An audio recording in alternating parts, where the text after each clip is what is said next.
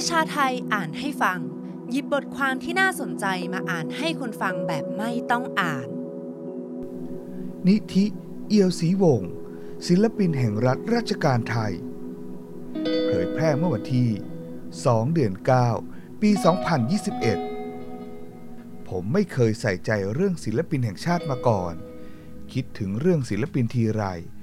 ก็คิดถึงพ่อเพลงแม่เพลง ซึ่งแก่ตัวแล้ว ทำมาหาเลี้ยงตัวเองไม่ไหว ได้ตำแหน่งพร้อมเลี้ยงดูรายเดือนก็เห็นว่าดีแล้ว วงเล็บ แต่จะให้ดีกว่า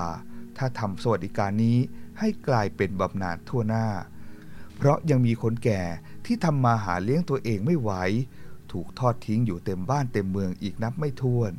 ซึ่งควรต้องได้รับการดูแลจากรัฐ จนกระทั่งเมื่อได้ข่าวว่า สุชาติสวัสดิ์ศรี ถูกขับให้พ้นจากตำแหน่งศิลปินแห่งชาติ เพราะมีความประพฤติเสื่อมเสีย ผมจึงกลับไปลองศึกษาดูว่า ศิลปินแห่งชาตินี่มันอะไรกันวะ เขาเป็นศิลปินอยู่แล้ว ชาติเพิ่งมายึดเขาไปเป็นของตน หรือเขาเป็นคนธรรมดา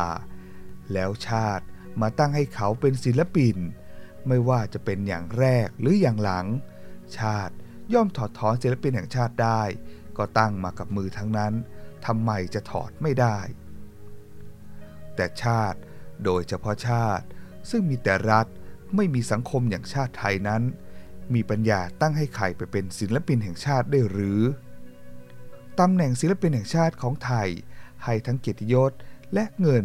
แต่ที่ควรสำนึกกันให้ชัดไว้ด้วยก็คือ ทั้งเงินและเกียรติยศต่างๆ เป็นเครื่องมือแห่งอำนาจ ความหมายว่าอำนาจใด ๆ ในทางใด ๆ ก็ตามดำรงอยู่ได้ ก็ต้องแจกจ่ายเงิน และเกียรติยศไปยังกลุ่มคนที่ช่วยจันลงอำนาจอันนั้นเอาไว้ จะจันลงด้วยการอุ้มค่า ยกมือในสภา หรือแต่งกรสรรเสริญอำนาจตามวาระโอกาสต่างๆ ก็ตามทีฟังดูเหมือนจ้างให้เชียร์ แต่ที่จริงแล้วมีมิติที่ลึกกว่านั้น อำนาจทั้งหลายดำรงอยู่บนระเบียบอะไรสักอย่างหนึ่งเสมอ ระเบียบดังกล่าวอาจแสดงตนออกเป็นอุดมการณ์โลกทัศน์ สัจธรรม มาตรฐานความจริงและความงาม หรืออื่นๆก็ได้ การดำรงรักษาระเบียบดังกล่าว จึงมีความสำคัญเสียยิ่งกว่าการรักษารูปธรรมของอำนาจด้วยซ้ำเอาคอฟอเที่ยวกระทืบคนกลางถนน ท่ามกลางการสลายตัวของระเบียบดังกล่าว จึงไม่บังเกิดผลในระยะยาวรองเท้าบูทของคอฟอกระทืบให้ไส้ทะลักได้ แต่ความสงสัยและปฏิเสธระเบียบก็ยังคงอยู่ในหัวสมองของคนที่ถูกกระทืบ และพยานคนอื่นที่เห็นเหตุการณ์ ศิลปะเป็นอำนาจประเภทซอฟต์พาวเวอร์หรืออำนาจอ่อนครับ แต่อำนาจแข็งทั้งหลายดำรงอยู่ได้ ก็เพราะมีอำนาจอ่อนค้ำจุนไว้ให้ ด้วยเหตุดังนั้นขึ้นชื่อว่าศิลปะแล้ว ย่อมเป็นการเมืองเสมอ เพราะศิลปะย่อมยืนหยัดหรือคัดค้านระเบียบ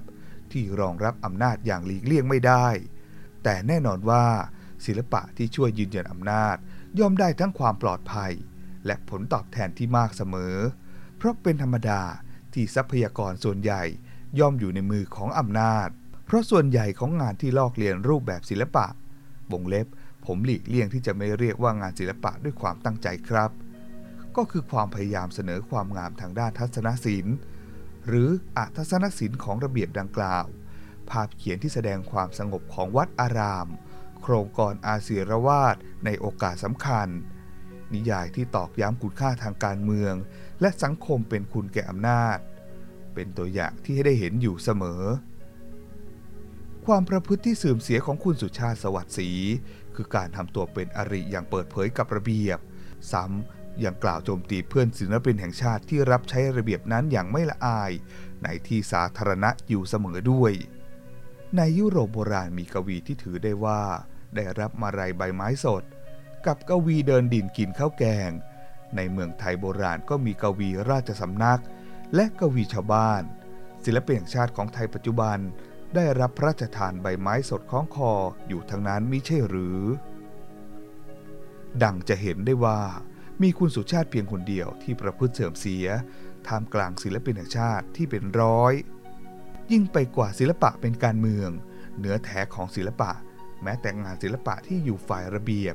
คือการกรบฏ หรือพูดให้ชัดกว่านั้น คือการฝ่าฝืนขนบ เพราะเป็นสิ่งที่ศัตรูกับศิลปะที่สุด คืออะไรก็ตามที่ซ้ำๆคาดเดาได้ลงตัว เสียจนไม่ต้องสร้างสารรค์อะไรเลย เช่น ความเปรียบที่ใช้กันมาตั้งแต่พระเจ้าเฮาละครที่อาศัยท้องเรื่องอยู่ไม่กี่อย่าง และคนดูเดาได้ตั้งแต่ฉากแรก ภาพจิตรกรรมที่ใช้เนื้อหา เทคนิคการจัดกวาง ซ้ำกับภาพที่ประสบความสำเร็จเป็นที่เรื่องลือของตนเอง วงเล็บคือหนีไม่พ้นขนบของตนเอง AI กำลังจะทำงานศิลปะประเภทนี้ได้หมดแล้ว ด้วยคำสั่งง่ายๆ เพียงคำสั่งเดียว อารมณ์สะเทือนใจเกิดขึ้นจากสิ่งที่ยังไม่คุ้นเคย การประกอบสร้างใหม่ ความหมายใหม่ เงาของความหมายใหม่ สัญญลักษณ์ใหม่ การแทนใหม่ ปัญหาใหม่คำตอบใหม่ ศิลปะไม่ต้องการอนุรักษ์ใด ๆ ทั้งนั้น อาจใช้ขนบเก่ารูปแบบเก่า เหมือนเป็นไวยากรณ์ของภาษา แต่มุ่งจะสื่อสิ่งที่ไม่เคยมีใครสื่อมาก่อน บันดาลใจให้เกิดอารมณ์สะเทือนใจ ความคิด ความสงสัยลังเล ความเชื่อมั่น อารมณ์ ความรู้สึก อย่างที่ไม่มีทางเกิดขึ้นได้ หากไม่ได้เสพศิลปะชิ้นนั้น วงเล็บ ศิลปินจึงไม่ได้กบฏเพียงแต่คนเดียว แต่ทำให้ผู้เสพงานของตนร่วมกบฏไปด้วย ดังนั้น ชาติที่พร้อมจะมีศิลปินได้ จึงต้องเป็นชาติที่มีเสรีภาพ การฝ่าฝืนขนบและความศักดิ์สิทธิ์ทุกอย่างทำได้อย่างปลอดภัย อีกทั้งในระบบการศึกษา ทั้งในและนอกแบบ ก็มุ่งศึกษาความคิดอิสระ ไม่มีทันทางกฎหมาย หรือสังคมจะให้แก่ความแหวกแนว ไม่มีใครมีอำนาจ หรืออิทธิฤทธิ์พอจะสร้างความปกติที่ตายตัว ขยับขยื่นไม่ได้ ให้แก่คนทั้งหมด ไม่ว่าจะเป็นความปกติทางการเมือง เศรษฐกิจ วัฒนธรรมหรือสังคม ชาติไทยไม่ได้เป็นอย่างนั้น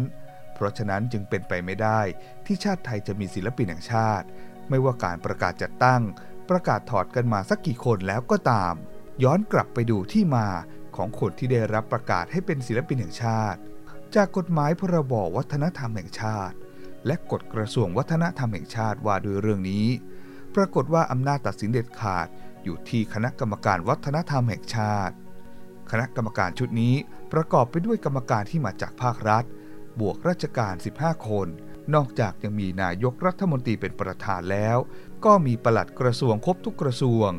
นอกจากนี้ยังมีกรรมการผู้ทรงคุณวุฒิอีก 9 คน แต่ทั้ง 9 คนนี้ได้รับการแต่งตั้ง หรือถอดถอนจากนายก จึงไม่ใช่บุคคลอิสระจากรัฐและราชการแต่อย่างใด และคนเหล่านี้แหละครับวงเล็บ ซึ่งผมจะไม่วิเคราะห์ต่อไปว่า นี่คือคนที่มีคุณสมบัติจะตัดสินงานศิลปะเร็วหรือ คือผู้ที่ชี้ขาดว่า ใครควรเป็นศิลปินแห่งชาติ ใครควรถูกถอดจากศิลปินแห่งชาติตำแหน่งศิลปินแห่งชาติจึงเป็นตำแหน่งข้าราชการดีๆ นี่เอง และเหมือนตำแหน่งข้าราชการทั้งหลาย ตั้งได้ก็ยอมถอดได้ แล้วแต่ความจะเป็นของรัฐและราชการ ไม่เกี่ยวอะไรกับชาติ และแน่นอนว่าไม่เกี่ยวอะไรกับศิลปะด้วย อย่าลืมกดไลค์ กดแชร์ กด subscribe แล้วคุณจะไม่พลาดข่าวสารจากประชาไทย